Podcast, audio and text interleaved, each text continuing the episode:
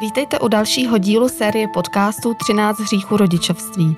Já se jmenuji Monika Mudranincová a mým hostem je psychoterapeut Martin Zikmund. Ahoj Martine. Ahoj Moniko a dobrý den vážení posluchači. Tentokrát budeme mluvit o rodičích, kteří nemilují své děti a o dětech, kterým se podařilo to přežít. My v Marian na vás myslíme. Nechte si zaslat vaše oblíbené čtení rovnou domů a užijte si svou chvilku spolu s námi. Nyní máte poštovné zdarma. Objednávejte na www.predplaci.cz Martine, jaká je tvoje reakce, když ti třeba nějaký tvůj klient sdělí, že mu rodiče nikdy neřekli, že ho mají rádi? Ono není ani tak důležité to vlastně říkat, jako dávat najevo. Takže já se samozřejmě nejdřív zeptám, jestli opravdu nikdy.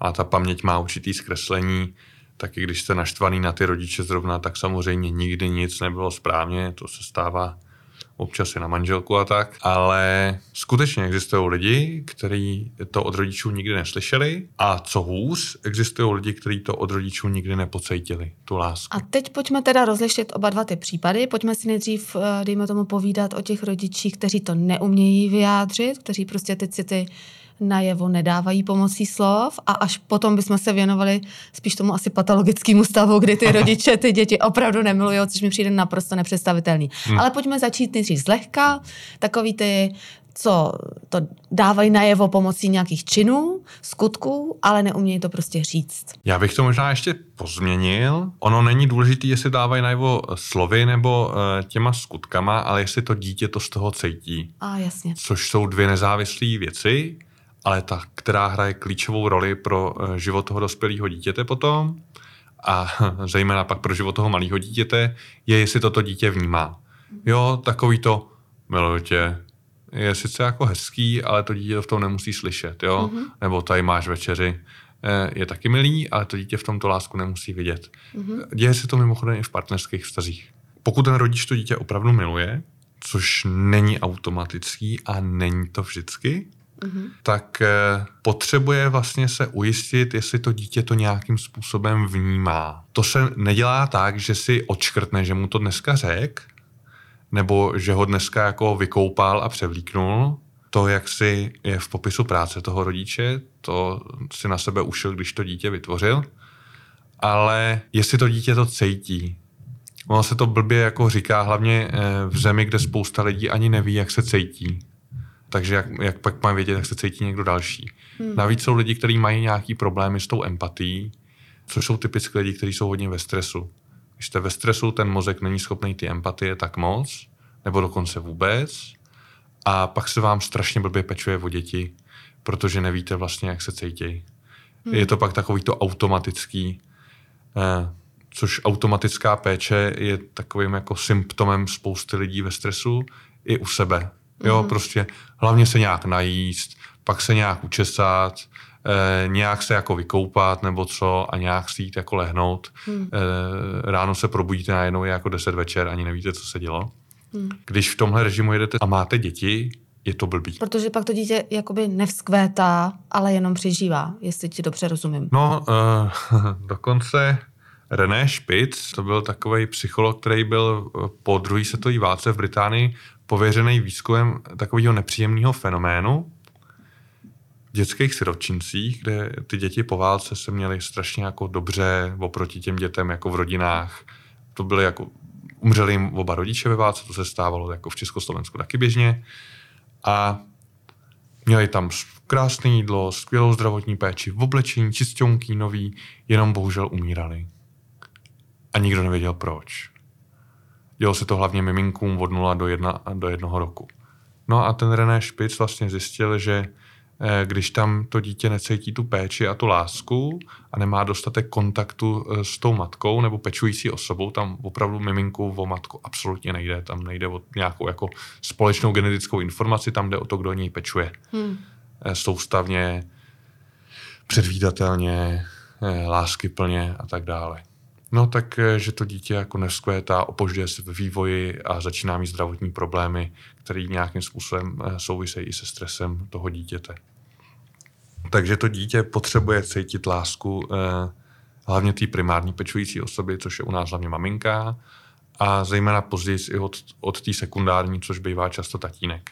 Ale potřebuje jí cítit. Musíte vnímat, jestli to dítě jako na vás kouká. Tak... Já tomu rozumím. A teďka uh, oklikou se vracíme vlastně hmm. k jednomu z našich uh, prvních podcastů, kde jsme hovořili o tom, že dítě je vlastně velmi jednoduchý tvor, že potřebuje v podstatě jenom bezpodmínečnou lásku a bezpodmínečné přijetí v tom útlém věku od té primárně pečující osoby. A potřebuje jí cítit. A potřebuje jí cítit. A teď moje otázka je, jakým způsobem my tu lásku, tedy když ne třeba slovy, protože někdo hmm. z nás to třeba neumí, tak jakým způsobem ji dáváme najevo, aby to dítě to cítilo.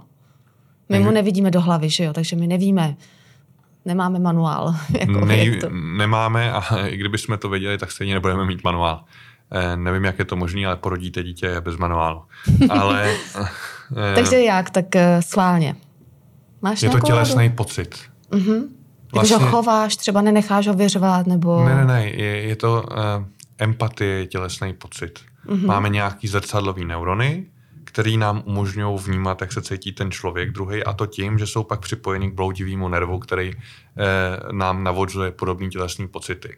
Mm-hmm. Pokud jste někdy čekali v čekárně u zubaře, ozvala se vrtačka a vás začaly bolet zuby, hmm. tak jste očividně ty empatie schopní.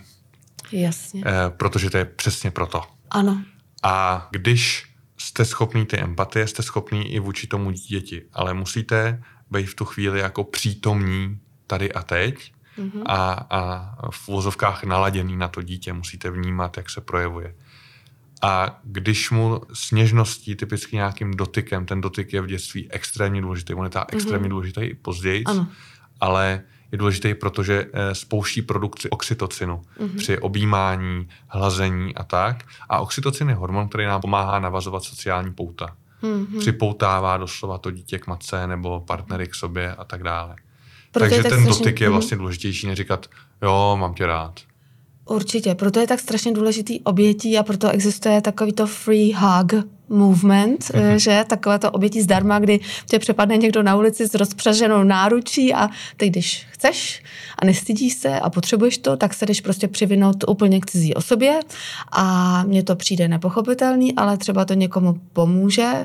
Jaký hmm, na to pomůže, máš názor? No. no, eh, od roku 1986 víme, že když někdo obejme a spustí se ti produkce oxytocinu, tak on doteče do té adenohypofýzy a ta v tu chvíli okamžitě přestává být schopná produkovat ten hlavní stresový hormon, ten adrenokortikotropní hormon, který pak instruuje ty nadledvinky, takže najednou jako ti je dobře. Jo, když hmm. ňuchňáte štěňátko, nemůžete být ve stresu, vždycky říkám. Hmm. Takže to, to je ta okamžitá úleva. Hmm. Ale ve vztahu rodič-dítě nebo partner-partner, to objímání se vzájemným souhlasem vytváří to pouto. Mm-hmm. Ten oxytocin je zodpovědný za ty sociální pouta. A zároveň nám umožňuje o to dítě pečovat, nebo o toho partnera, to je jedno. Ale je část lidí, který objímání nesnášejí. Mm-hmm. Jsou to typicky lidi, kteří mají eh, nejistou vztahovou vazbu, to znamená, ta péče o ně v prvních třech letech věku nebyla úplně optimální, aby eh, ve vztahu, jaký potřebovali ty rodiče nebo ta pečující osoba nereagovala na ty potřeby toho dítěte eh, tak, jak to dítě potřebovalo a teďka eh, z nějakého důvodu to obětí pro něj může být ohrožující. A pak to samozřejmě nefunguje. Takže dětem je to potřeba říkat, když to neumíte říkat, je to potřeba dávat najevo, ale ne tím, že já chodím do práce a vydělávám, aby si mohl kupovat hračky. Ne tím, tady máš hračku. Ne tím, dobře, můžeš se koukat do deseti na televizi, když tě je pět. Ale tou péčí, podporou, ochranou a dotykem. Já znám i případ lidí, kteří nejenom, že si to neumějí říct, ale přesně jak ty říkáš, vlastně neumí se ani obejmout ne, vřele, a potom ty děti přejímají, vlastně, jak jsme hovořili o sociální dětičnosti v předchozím podcastu, ty děti to přejímají a neumí to obětí, když už náhodou přijde, tak oni ho vlastně neumí přijímat. Hmm. Uh, dejme tomu od té druhé osoby, nebo od svého partnera. Když vás rodiče neobjímali, asi nebudete objímat svoje děti, takhle to je. Hmm. Jako, m, mm, bude to pro vás mnohem těžší, protože to bude něco nového a rodiče tohle přece nedělají. Protože to, co je normální ve vztahu k dětem, si přinášíme od svých rodičů, ať chceme nebo ne. Někdo měl teda třeba kliku, že ho spolu vychovávali jako prarodiče nebo nebo teta a strejda, že, že těch vzorů má víc, ze kterých si může čerpat, Hmm. ale většinou jsou to popravdě jako rodiče. Když se zpátky vrátíme k tomu, jestli to někdo umí nebo neumí říct, uh, tu větu mám tě Hmm. rád nebo miluju tě, uh, opravdu je překvapivě hodně uh, příkladů rodin, kde se to neříká, Hmm. považují to za nějaký třeba amerikanismus, takový přece ti pořád nebudu říkat, jak tě miluju, to je blbost, to snad vidíš. Proč je to tak těžké? Jako proč eh, s tím ty, ti lidé tak eh, bojují? Třeba v čem je to těžší, než se naučit říkat prosím, děkuji a tak dále? Ono není těžké naučit se říkat miluju tě, já ti můžu říct víc, Moniko, já tě Hmm. miluju. A, a je to platný jak No, mrtvý muzimník. Eh, je těžký naučit se to říkat autenticky. Ano. To znamená, když to myslím, když to cítím, co pak myslím, myslím, můžu hledat to, ale když cítím tu lásku, Ano. tak ji verbalizovat. To je jako těžký. No a co je na tom tak těžkýho? Tak je to ohrožující. Eh, Někdo se může bát odmítnutí, že řeknu, já tě tak miluju. Hmm, děkuju. Hmm, To je nic. dost nepříjemný, že jo? Eh, Hmm, hmm, hmm. eh, nebo já tebe vůbec. Eh, Hmm. To je zraňující, někdo si tohle zranění zažije, někdo v prvních stazích, někdo od rodičů, někdo od sourozenců, někdo od kohokoliv jiného. A pak se prostě jako bojí to dát najevo. Hmm. Druhá věc je, že když někoho milujete, tak je to nějaký jako, ně- nějaká zranitelnost, kterou dáváte najevo. Ta zranitelnost mimochodem pak produkuje ten oxytocin a na to jsou taky nějaký výzkumy. Když někdo dává najevo zranitelnost, máme naštěstí ze zoologie, eh, víme, jak to vypadá. Většinou u lidí eh, dá hlavu na stranu, čímž odhalí ten krk, což kdysi Mhm. dávno bývalo nejzranitelnější místo, ale je to vlastně takový signál a když jsou ty lidi na sebe naladěný, ve smyslu, jako, že si věnují pozornost, tak za chvilku zjistíte, že i ten druhý má tak jako hlavu takhle na, Na stranu. na stranu a Mhm. pak je strašně snadný říct miluju tě. Hmm, hmm, Jo, hmm, ale pro někoho je prostě ohrožující dát si ty najevo. hmm. Kvůli nějaký výchově jeho rodičů. To je jako milý, ale změna je vždycky možná. A pokud chcete, aby vaše děti to měly jinak, Hmm. holci to budete muset odpracovat. To je celý. No a zažil jsi ve své psychoterapeutické praxi takový nějaký polepšený rodiče, kteří to neuměli říkat, eh, chodili k tobě jejich Hmm. děti, které říkali, jak jim to chybělo v dětství a trpí tím v dospělosti. Zažil jsi někoho takového, kdo pak třeba přišel a nějaký, díky nějakým tréninkům nebo terapiím se to naučil říkat? Zažil jsem rodiče, který sami jako děti to nezažívali, došli si k tomu, jak to bylo hrozný vlastně pro ně, že to sami dělají dětem a že už to takhle dělat nechtějí. Vlastně ta psychoterapie je cesta ke svobodě. Pokud někdo to dítě miluje a jenom se bojí dát to najevo, tak je v tom vlastně nesvobodný. Ten rodič to dítě miluje, strašně ho miluje a chce, aby to vědělo, hmm. ale bohužel se bojí něco, ve, něco v něm mu Ano. brání dát to najevo. Ano. To je v pořádku, s tím něčím se dá pracovat. Hmm. Jo, to je jiná situace, než to dítě nenávidí. To pak popravdě většinou nemá problém dát mu to najevo, ale s tím něčím, co vám brání dávat tu lásku najevo, Mhm. mm-hmm. dětem, partnerovi, rodičům, nedej bože sobě, eh, se dá pracovat. A dá se tím pracovat korektivní zkušeností buď s nějakým jako partnerem nebo ve skupině přátel, kde vlastně tohle to se dává najevo a nějaký ten deficit z dětství se vám vlastně dosídí a vy eh, získáte tu jistotu v tom dávat ty city najevo. Mhm. A nebo v psychoterapii, no, kde se vlastně dá postupně dojít k té svobodě vyjadřování těch citů. To by mě zajímalo, jak probíhá taková psychoterapie, kde učíš klienta, aby uměl říkat, to mám tě rád. Klienty učí jenom jeden z terapeutických přístupů, kognitivně behaviorální terapie a ta se na to nepoužívá.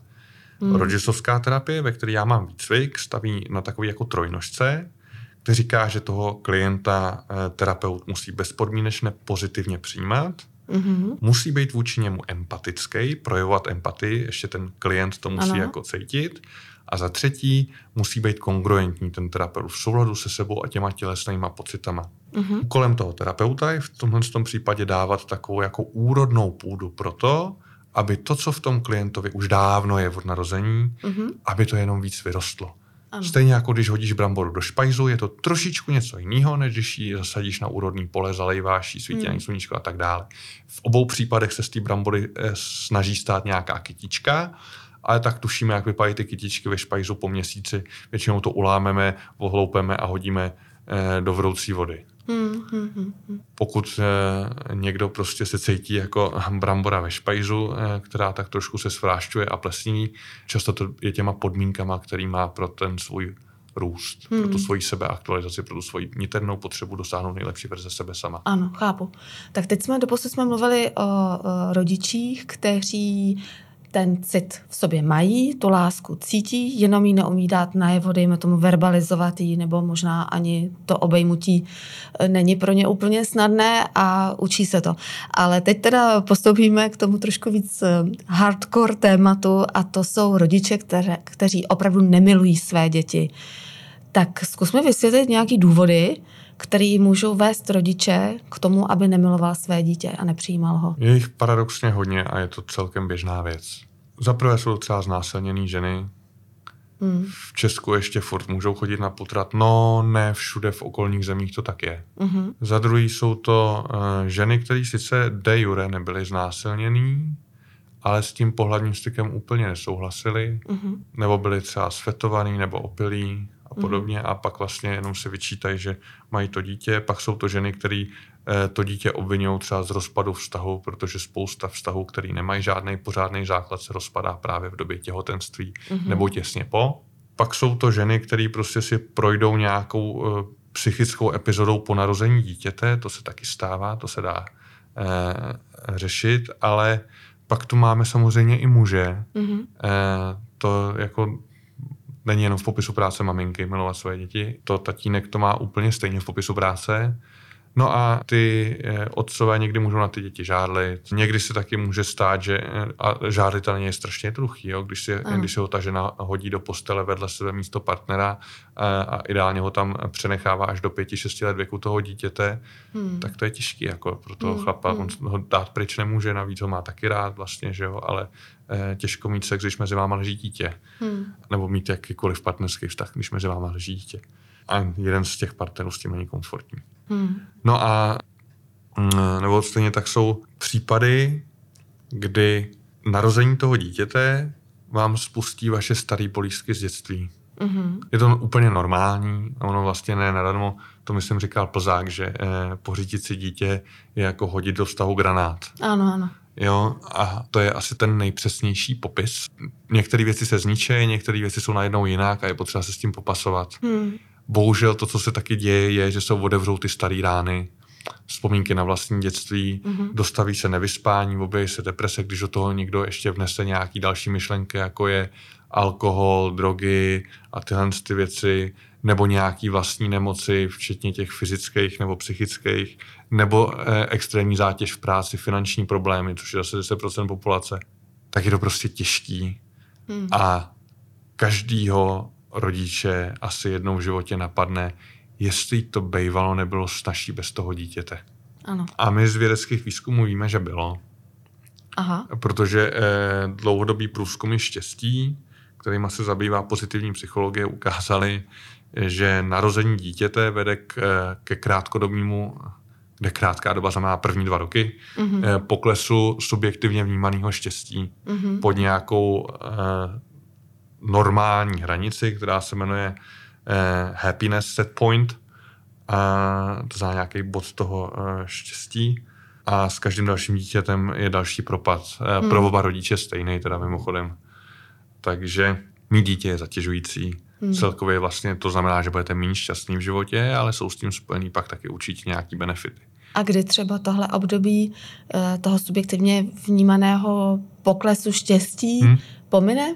Ve dvou letech věku dítěte, to znamená mm-hmm. obvykle, když se konečně vyspíte trošku. Jasně. A, a když mm-hmm. už mhm. trošku víte, co máte dělat, ano, ono ty ano. Eh, druhý, třetí, čtvrtý, pátý, což už dneska je spíš jako imaginární číslo, eh, děti ty rodiče prožívají trošku jako méně intenzivně mm-hmm. někdy, že už jako nemají tolik strachu, ale jinak je to vlastně období paniky. Hmm. Dítě brečí, vy netušíte, co se děje na začátku, Přesně nevíte, co máte dělat, nikdo vám to neřekl to byla ta lepší varianta. Horší hmm. varianta je, že jste si přečetli 20 knížek, každá říká něco naprosto jiného. Ano, ano. A všechny vám eh, některý poměrně správně říkají, že to můžete velmi pokazit. Hmm. Ano. A vy se bojíte udělat chybu, ale ne kvůli tomu, že máte dítě, ale kvůli tomu, že se báli udělat chybu už dávno předtím a neřešili jste to včas. Hmm, hmm. Já jsem byla například uh, velice překvapená uh, těsně po porodu své dcery, kdy vlastně já jsem k ní nic necítila. Ona hmm. se narodila a bylo vedle mě prostě to tělíčko, to děťátko hmm. a já jsem se na ní koukala ne, jako něco cizího a říkala jsem si, aha, tak to je jako ona teda, teď už ji vidím. A bylo to vlastně strašně zvláštní. Hmm. A připadala jsem si nenormálně, úplně jako amorálně, říkala jsem si, no co jsi to za matku, to je úplná hrůza. Pak teda ona měla novorozeneckou žloutenku, hmm. takže ji dali na chvilku do inkubátoru a tam se úplně spustil totálně z mé strany hysterický záchvat, kdy jsem hmm. strašně brečela, jakože dcera prostě umře, něco se stane strašného. A bylo to takový jako opravdu jak na houpačce, nahoru hmm. a dolů. A opravdu první rok jejího života, kdy ona velmi plakala, jsme se nevyspali, bylo to velmi zatěžující, tak já si vybavuju, že se mi hlavou honila myšlenka, kterou jsem možná nikdy never, neverbalizovala, říkám to až teď, kdy jsem intenzivně cítila, že můj život už není můj. Hmm. Že najednou vlastně já nejsem já. Tak entita, hmm. kterou jsem znala do té doby, se všemi klady i zápory, ale najednou mě úplně jak vulkán něco prostě převálcovalo a já už nejsem já. A vlastně to vyžadovalo strašně moc energie a, a práce na sobě a pochopitelně, že potom uh, přišla ta láska, ta přišla během několika málo dnů a asi tomu pomohl i ten inkubátor, prostě hmm. pocit ohrožení a tak. Ale vím, že ty pocity vlastně vůbec nebyly příjemný. Že jsem měla v hlavě zmatek a bála jsem se, co jako bude, a vlastně nikde žádný manuál, jak přesně jsi řekl, z dělohy nevypadne společně s tím dítětem. A i když existují různé chytré knížky a tak dále, tak ta zkušenost je nepřenositelná, je velice individuální. A musím říct, že uh, už nikdy v životě bych neodsoudila ženu, která třeba v nějaké poporodní depresi se chová jako blázen, hmm. protože tam asi opravdu rozumím, to neovlivníš. Eh, zejména po tom porodu v tom šesti nedělí skutečně ne, ale ono ani potom, tak je to nová životní zkušenost, což by tolik nevadilo a je to vlastně horší než, eh, než nároky na to, jak má vypadat tvoje tělo, protože dneska jako od té doby, co ženská otěhotní, tak má jako seznam věcí, které teďka musí dělat, jinak bude divná. Hmm, ano. A když se narodí dítě, tak musí být šťastná, musí ho milovat. Teďka cože, a vy ještě neděláte tohle, no tak to je strašný. Hmm. Teďka popravdě od klientek z některých porodnic jsem slyšel, co jsou schopní províst eh, zdravotní sestry těm novorodičkám, to taky není jako moc veselý. Jako a jak tam třeba? s nima je, hele, popravdě to bych ani hmm. nerad jako tady jo, jo, jo. říkal, ale jestli někdo prostě novorodičkám dokáže blbce. udělat jako zlé, hmm. tak se to hmm. často stane v, eh, v té eh, porodnici. Hmm. Hmm. A přitom je naprosto normální třeba konkrétně jako kazuistiky, Eh, žena žehlí, vedle řve miminko, ona takhle drží tu žehličku a říká si, jaký by to teďka bylo, kdybych jí přimáčkla na tu holčičku. Hmm. To jsou úplně normální myšlenky. Normálně je to normálně je o tom jako myslet, hmm, ale hmm. obrovský problém je, kdyby se to stalo. No jasně, ano. Jo, eh, mezi myšlenkou a realitou je jako dost propastný rozdíl. Hmm, hmm. Stačí se podívat, co vám lidi na, na, před volbama a co se pak reálně stane. Hmm. Tak eh, v tom rodičovství je to ještě jako intenzivnější. Máte hmm, spoustu hmm. myšlenek, jste prostě zoufalí. Hmm, hmm. Ten mozek, když pocituje paniku, tak tam je ten podokruh pro péči. Hmm, ten ano. spouští produkci oxytocinu, ale taky prolaktinu, který vyrábí to mateřský mlíko u žen. Ano, ano, Nebo podporuje tak. jeho výrobu. E, to je právě jako normální, to je hmm, fyziologicky mm, normální. Mm. Žena pečuje o dítě, protože pocituje paniku. Ano. Pak u něj může pečovat i vědomě, ale to by musela být trošičku víc vyspinkaná, což bohužel jako s tím dítětem není často možný. Mm, A e, když si k tomu přihodí e, nároky, že ještě do toho musí být dokonalá milenka, mít dokonalý účes jako z nějakého časopisu, e, cvičit e, 15 hodin denně s mým jménem eh, na krku jako nějaká ženská z Instagramu, která to o sobě tvrdí, no tak hmm. je to hmm. prostě hrozný. Zničí si celý mateřství. Hmm, hmm, hmm. A příčina eh, toho, proč je špatně, leží v kolípce. Jo? Hmm, ano. Tak to je pak Takže strašně jsem, snadný nenávidět to dítě. Jasně, může se stát, že se tam to prostě pokazí, předsvakne a ona to nezvládne. A teď pojďme se posunout od těch rodičů, co dejme tomu nemilují své dítě. Teď jsme mluvili spíš o těch případech, jak to je ve vlnách, že hmm. spíš to jsou takové jako epizodní uh, události, ale dejme tomu, že jsou rodiče, které, kteří opravdu nemají rádi to dítě, to dítě tak s tím vyrůstalo, hmm. je dospělé a co si teda nese do té dospělosti z takového vztahu, z takové rodiny? V roce 1975 uh se tomu věnovali tomuhle tématu manželé Goldingovi. To byli transakční analytici. Transakční analýza se zabývá analýzou mezilidských interakcí a tvorbou těch automatizovaných programů, kterými se nevědomě řídíme celý život, životních mm-hmm. schémat. Oni pomenovali něco, čemu se říká 12 zhoubných životních schémat, který si nesou děti rodičů, který je neměli moc rádi. Mm-hmm. No tak to první z nich je, je nebuď, neexistuj.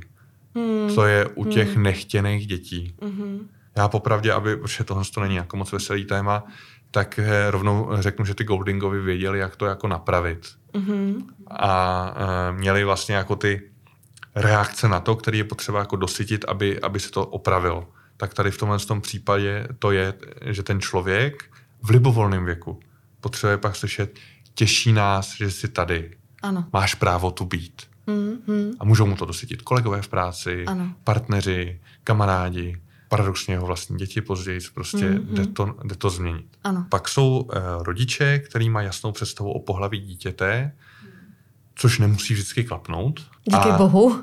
to bohužel nejde říct, hmm, protože kdyby to klaplo to dí, eh, eh, pohlaví, tak se jim tohle s těm dětem nestane. A to jsou eh, rodiče, kterým vlastně pak předávají díky tomu svýmu chování a to může být tak od maminky, tak od tatínka, aby jsme nebyli jako sexistický, protože to s tím nesouvisí s tím pohlavím rodiče.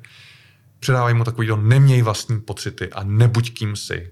Hmm. Jo, to jsou hmm. lidi, kteří prostě nikdy nejsou v pořádku, cítí se, že vlastně jejich pocity nejsou v pořádku. Neumějí pak dávat lásku na jeho svýmu dítěti. No tak ono říct s tím, že jsem měla být eh, Pepíček, když jsem Mařenka, tak to asi není úplně jako happy hmm. child potom. A víš se otázka, proč to do prdele tomu dítěti jako říkáte? Přesně tak. Stejně jako proč mu někdo říká, že bylo nechtěný. Jako, hmm. Co s tím dítě, to dítě má jako dělat? Ano. Má si vlít zpátky do dělohy? Nebo jako... Přesně tak, no. A e, na tohle to ty děti, které prostě měly jiný pohlaví, než si někdo z rodičů zrovna jako představoval, e, tak e, je potřeba vlastně jim dosytit. Mají pak problémy s tou, i s tou svojí identitou. Mm-hmm, jo, často mm-hmm. se chovají jako teda to druhý pohlaví. Holky jsou takové mm. chlopčtější a všechno. Je, je, je. Kluci jsou takový ženší. Oni si chtějí zasloužit tu lásku. No, vlastně oni potřebují uh, slyšet, že jsem rád, že jsi kluk nebo mm, holčička. Mm, mm. Zkus a zjistí, kdo skutečně jsi. Mm. Říkají je... Goldingovi. No, říkají Goldingovi, měli by to pak říkat ty rodiče, pokud tohle to těm dětem dělali, anebo je v nějakým jako moudrým okamžiku jim řekli, no já vlastně, tyjo, já jsem celý život chtěl kluka, a tak dobrý jako Mařenko, no, tak no, ty prsa, ty, ty kraviny a furt a nějaký nevím, keci ženský, no. No, tak eh, z nich se vyrostou vyloženě sebevědomí ženy, které budou mít perfektní vztahy s mužem. Hmm. Uh, je nevím, jako jestli ty rodiče to jako, to, jako si uvědomují, co dělají. Uh, hmm. Asi ne. Protože jinak by to byly zrudy. Já to neřek, uh, hmm. ale spousta lidí uh, bohužel se tak chová, i když si uvědomuje, že to není správně. Hmm. Ano. Uh, no pak máme ty, který jako je, jejich děti tak trošičku ruší jako od toho, věc, od toho, co je zajímá, jako je, já nevím, hmm. fotbal nebo, nebo Facebook uh, nebo práce a to je taková to zhoubný životní schéma, mm. nebuď důležitý. Mm-hmm, no. mm-hmm. Jako, jo, narodil se, to je dobrý, ale prosím tě, aspoň už nepřekáže, jo? Jasně. Tak, vem si tady tablet a No, vem si potichu. tablet, neotravuj, jo. neřvi, hlavně nic nechci, nechtěj, protože já mám tady jako opravdu důležité věci na práci, ne jako tebe. Mm, Konec mm. konců my jsme tě vlastně ani moc nechtěli, snažili jsme se o tebe tolik let, pak to teda jako klaplo, když už jsme ani nechtěli dělat s tím, tak pak jsem nechtěla jít na potrat a tak to je jedno. No tak tady si hraj. Tak tyhle si děti potřebují jako si dosytit pak takový to tvoje bytí tady, tvoje potřeby, tvoje pocity, tvoje myšlení, tvůj postoj a zkušenosti jsou pro nás důležité. Mm-hmm, mm-hmm. A když tohle to nebudou schopni zvládnout ty rodiče, když, si to tak, když to tomu dítěti takhle jako s odpuštěním posrali, tak to budou uh, muset zvládnout někdo jiný. Kolegové. Přinejhorším terapeut, ale mnohem lepší je, když to zvládne někdo, s kým ten člověk se vidí dnes a denně. Ano. Protože to je mnohem efektivnější. Mm-hmm. No, pak uh, oni těch zhoubných životních schémat je víc, než jenom od těch rodičů, který jako ty eh, děti nemilovali, ale ještě je tam takový to, eh, kdy eh, chcete mít dítě, ale ideálně jako už soběstačný, což se výborně vysvětluje dvouletýmu, tříletýmu a, a těm předávají to zhoubný životní schéma, že neměj žádné vlastní potřeby, nebuď dítě, nebo pak Jo, naopak jsou jo. ty, ty e, matky, který prostě těm 30 letým říkají, prdelko, prosím tě, já jsem ti tady udělal svačinku, vezmi si čepičku, ať nám nenastydneš. To znamená, nebuď dospělý, že jo. E, no tak e, tyhle ty e, děti e, takových rodičů si potřebují dosytit takový to, tvoje potřeby jsou v pořádku. Mhm, mhm. Vem si tolik času, kolik potřebuješ a mám radost, že rosteš. Hmm. Nebo naopak mám radost, že, že jsi ještě malinký a můžeš si hrát. Jo? Myslíš, že tenhle ten problém, který zrovna teďka tady probíráme, to znamená rodiče, kteří nemilují své děti nebo ti, co to neumí říct, je hodně rozšířený u nás? No jasně. A, a, a čím to je? No, tak taky měli nějaký rodiče, že jo. Hmm. A ono, eh, popravdě žijeme v zemi, kterou druhá světová válka ovlivnila mnohem víc, než si asi uvědomujeme. A teď nemyslím jenom lidi, eh, kteří měli někoho jako v koncentráku. Hmm. Eh, těch za stolik není, jako to si řekněme na rovinu. Ale dokonce ani lidi, kteří měli někoho v odboji nebo prostě šel bojovat na východní nebo západní frontu, těch taky moc není. Ale ta válka prostě zasáhla do těch rodinných pout a vztahů. A ovlivnilo to tehdy tu generaci dětí. Dokonce to ovlivnilo, jako kolik ty lidi měli po válce dětí, jestli měli děti. Pak se někomu, nedej bože, otěhotněl ve 44. největší tragédie, co se vám může stát. Hmm. Jo, ale z těch jejich dětí vyrostly děti a ty měli taky děti. Hmm. A ten model se přenáší z generace na generaci. Právě. Třeba u obětí holokaustu je to naprosto popsaný fenomén, přesně co se děje. Mhm. Eh, taky jsem měl samozřejmě nějaký klienty, který, na kterých se podepsala ta válka nějak. Hmm. Eh, nebyla to jediná světová válka minulý století, že ano. Takže nejde to úplně jako mít těm rodičům za zlý. Protože když někdo nenávidí svoje dítě, nemyslím ten případ, že to neumí dávat najevo, protože Ano. prostě pocity dávat najevo je nebezpečné. Když někdo nenávidí svoje dítě, tak ve skutečnosti má vlastně sám velmi zásadní problém. Často i s tím sebepřijetím. Hmm. Takže je to pro to dítě strašně špatný, ale tak jako tak mu to můžeme vyčítat v pořádku, tím se to nezmění. A nebo on sám může začít jako nahlížet za to, že to dítě není zdrojem jeho problémů životních. Mhm. Že to je možná jejich vyústěním, možná jejich demonstrací, ale že pokud nenávidí své dítě, tak měl už před narozením toho dítěte dost svých problémů, který měl už dávno řešit. Určitě. A možná, že jsou i případy, že třeba těhle rodiče si myslí, že to dítě něco změní, že oni se změní a pak vlastně s hořkostí zjišťují, že uh, jejich uh, index štěstí Hmm. uh, trošku poklesne, minimálně teda ty první dva roky. No takhle jsem si to A- nepředstavoval, na Instagramu Přesně to vypadalo tak. jinak. Jako. Ano, přesně tak. A tam nastává ta deziluze. No, já bych asi zakončila to naše dnešní povídání tím, že je to vlastně úplně zbytečný, to, o čem jsme Hmm. se teďka bavili. Není nic našího, než říct, eh, mám tě rád, miluju tě a prostě obejmout svého nejbližšího člověka, krev vaší krve. Tak jednoduché to je. Pro ty lidi je to ale to nejtěžší v životě často. Ale dá se to naučit, protože, jak říkal Berne, učitel Goldingových, změna je vždycky možná. Děkuji moc, Martine, za hezké povídání a těším se na příště. Naschledanou. Naschledanou.